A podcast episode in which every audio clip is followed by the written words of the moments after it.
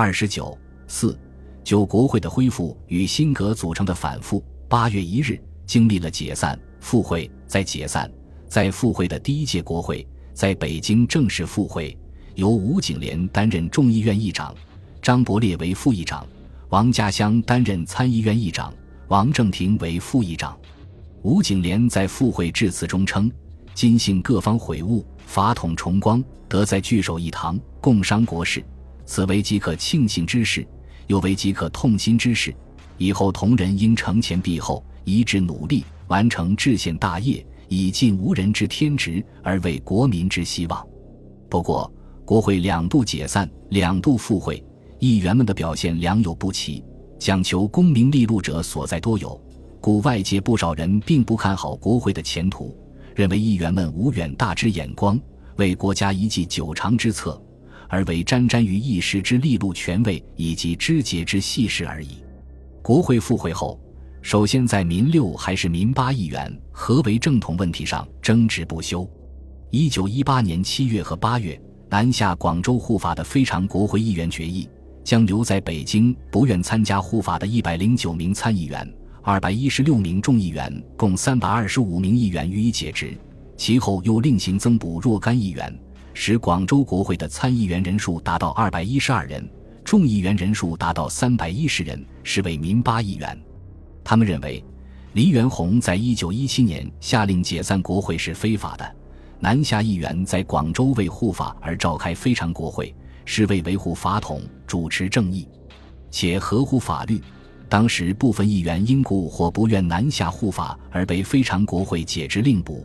以为根据法律进行。现在国会恢复，民八增补的议员当然有资格出席会议，而民六议员中被解职者则没有资格出席。民八在京议员成立了法统维持会，并得到了孙中山的支持，向国会争权力。北京的民六国会议员则坚持，他们被广州非常国会开除没有法律依据，新增补的议员各项手续不完备，投票者亦不到法定人数，故民八增补议员没有资格出席国会。国会复会后的参议院议长王家湘就是当年被广州非常国会除名者，他与吴景莲都坚持民八议员不能参会的主张，一方要求参会，一方不让参会，双方剑拔弩张，尖锐对立，甚至动手动脚，发生肢体冲突，以致国会复会后根本无法正常工作。为了防止民八增补议员入场滋事，吴景莲等对国会会议采取了严密的保安措施，开会时两院会场均需戒严，议员凭正章入内，但仍无法避免参加过护法的非常国会议员的发难。舆论对此十分不满，认为议员吵闹实为个人利益，以此各党互相争权夺利、暗斗之故，其结果于立法事业将一无所成，故今日中国之国会，实有不如无也。八月三十日，民八议员四十五人赴众议院，要求面见吴景莲出席会议，结果出则闭门进组，四十入院，多数议员允为依法解决。九月五日，国会召开宪法审议会，焦以堂、邹鲁、谢池等护法议员相继发言，质问王家湘何以不许护法议员代表进场。王的答辩不得要领，重为法律不明，制定宪法何能使国人遵信。王谩骂护法议员，哄上欧王，双方动起手来，会场秩序大乱，会议无结果而散。次日，国会开常会，民六、民八议员又发生纠纷。其后，黎元洪请张伯烈、楚辅成出面调停，但民八议员坚持自身地位有效，反对调停，结果致国会第二届常会于九月十八日被迫宣告停开。十月十一日，再由黎元洪及北京政府全体总长出席的国会第三届会议开幕典礼上，两派议员又发生激烈争执，护法议员干脆直接质问黎元洪，当年非法解散国会，何以不负责任，今日以何资格出席国会。黎元洪处境尴尬，会场里只好以鼓奏军乐，以乱质问之声，不少议员被便衣如捕罪犯，挟出院外，尾弃于城根马路，肆意挤压。为了避免事态进一步闹大，影响国会的正常运作。吴景莲遂向黎元洪建议设立政治善后讨论会，以此安置民八议员，并且每人每月补助四百元。十月二十八日，政治善后讨论会正式成立，黎元洪任命王宠惠担任会长。有了此等安置，多数民八议员不再坚持与国会相抗，民六与民八议员的对峙渐趋缓和。纯就法理意义而言，民六或民八议员合法与非法之争各有其理由。不过，如果按选举法的规定，众议院议员任期为三年，无论是民六还是民八议员，实际任期都超过了规定年限。所谓合法与非法的争执，更多的是政治斗争的需要与维护个人私利之口实，并不具有其本来意义。就国会复会后，国会议员历经多年的政治动荡与分化组合，过往之党派特性更模糊不清。各种团体派系组合既有政治主张接近者，更有纯为派系个人利益者，他们对于制宪、阻隔等事项各有主张，并为此纵横捭阖，演出了一幕幕政治剧。只是场外的观众对此早已失去了观看的耐心，更不必提军阀只不过将他们当作民意的工具。作为西方民主制度支柱之一的国会制度，在民初引进中国之后，并无坚实可靠的政治基础，在军阀枪杆子的压迫与操纵下，从来就没有发生过其应有之地位与作用。所谓一举为止，此时的国会制度似乎已经走到了死胡同中，空余那些议员们还在台上表演其无用功。内阁方面，一九二二年六月十一日，黎元洪复职当天，任命颜惠庆署理内阁总理，因颜与何人皆能共事，且素无私人直系保洛两派因而诉众誓言，黎据此争言，言亦立辞，经强劝而后就。黎元洪起屠笼络吴佩孚，任他为陆军总长，可是吴佩孚偏不给黎元洪面子，声称不开军人干政之嫌，因此是难兼领陆军总长。不过颜惠庆出任总理后，却得不到国会的支持。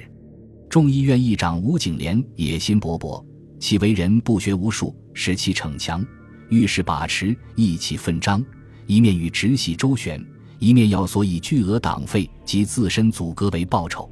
他对颜惠庆上台很不满意，而且他有一群新进的国会议员为其羽翼，攻彼指挥。内阁的成败悉是其喜怒而决定，而此一国会既为产生下届总统的机构，因此更增重了他的牵制力量。由于吴景莲的反对，颜惠庆不敢将内阁名单提交国会通过，他本人也不安于此临时身份，急于求去。七月三十一日，颜惠庆请假离职，并表示绝不再带，内阁由教育总长王宠惠暂代总理。黎元洪复职后，一直考虑拉近南方知名人士组阁，以实现和平统一，加重自己的政治分量。八月五日，他任命南方知名人士唐绍仪署理内阁总理，就是他实现自己政治企图的第一步。黎元洪也知道此事的敏感性，事前专门派下属金永炎、金晓峰到洛阳征求吴佩孚的意见，但黎元洪的打算与吴佩孚的武力统一主张相抵触，所以遭到吴的坚决反对。唐阁名单发表后，吴佩孚发表公开通电，指责堂主上海八年和会时间则有繁言，金晓峰来言之再三，不亦一回京，猝然发表，显示别有用心，何以星星来落，冒为周师。吴佩孚还致电曹锟，称黎元洪性情人厚，而来被奸党阴谋，利用唐绍仪阻隔，请通电同志各省，一致主张进电中央，立功唐阁不成。唐绍仪知其不能为北洋系所容，故意迟迟不到京就任。北京新内阁难产，因洛阳有异议，根本动摇，黎元洪已处绝境。为了解决内阁虚悬的危机，黎元洪只能屈打总统之尊，不断派人到洛阳专门征求吴佩孚的意见。吴佩孚所任之职鲁豫巡阅副使，本来的职权从理论上讲主要只是统帅、节制、调遣区内的军队，实际上则不然，既不以军政为限，也不受地区民意的束缚，形成超省级的太上皇政府。吴佩孚曾经表示反对军人干政，表示内阁问题乃元首特权，某何人司敢行过问，甚而指示保派人物应由元首提出总理，以南北众望允夫者为宜，内幕司徒者均非有心肝之人。但他自己却并不如此实行。既然黎元洪前来征求意见，吴佩孚也就不客气地表示对唐阻隔绝不赞成，以维持现状为宜。如言不愿谈，以量筹、王宠惠、戴逵、高恩洪、可不动、张绍曾、常陆军，于请元首斟酌。吴佩孚颐指气使地替黎元洪决定了内阁的主要人选，哪里还有黎在斟酌的余地？吴佩孚还劝张绍曾勿阻隔，劝王格勿辞退，愿为其后盾，并令直系各都一致主张，静殿中央，立功堂阁，不使成立，请以王宠惠正式阻隔，则国计民生，实力赖之，非独团体安危所希矣也。在吴佩孚的指使下，直系大将冯玉祥、齐燮元、萧耀南等亦纷纷发表通电，提出王宠惠才学优迈，与各派出无恶寒，以致阻隔最为相宜。由于吴佩孚的坚持，终使黎元洪理想中的南北统一混合内阁流产。黎元洪只能在九月十九日任命王宠惠属内阁总理，对内阁组成则不参意见。而内阁组成前需征求吴佩孚的意见，则是黎元洪复职后历次阻隔之惯例。于此亦可知黎元洪办事用人的自由度究有几何。新任内阁总理王宠惠和其内阁成员，财政总长罗文干、教育总长汤尔和，当年五月曾和蔡元培、胡适等共同签名发表我们的政治主张，提出所谓好政府主张。因此，王宠惠内阁又被称为好人政府，一度曾被外界寄予期望。而在实际上，吴佩孚是内阁的后台，如果没有吴的支持，内阁就不能维持长久。但黎元洪任命王宠惠此举却惹恼了保派，因为黎元洪就阻隔问题征求吴佩孚的意见，而未征求曹锟的意见，鲜有不以曹锟为然之过。而保派人马在王阁中只有交通总长高林为一人，也使保派颇为不满，这以去王为目标。保派的图谋得到众议院议长吴景莲的支持，正是因为担心阁员名单在国会表决中被否决，王宠惠上任后根本就未将内阁阁员名单提交国会。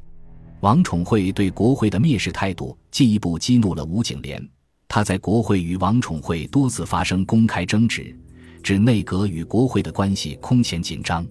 吴景莲曾当面质问王宠惠，国会要你下台，你为什么赖着不走？王也怒形于色地说，难道你就是国会？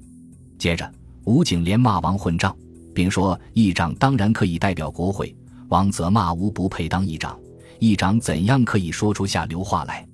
两位在外界舆论心目中理应温文尔雅的政界人物，却如泼妇骂街般使横，可见当时两人关系之紧张，人们亦可从中了解到北京政治的多重面向。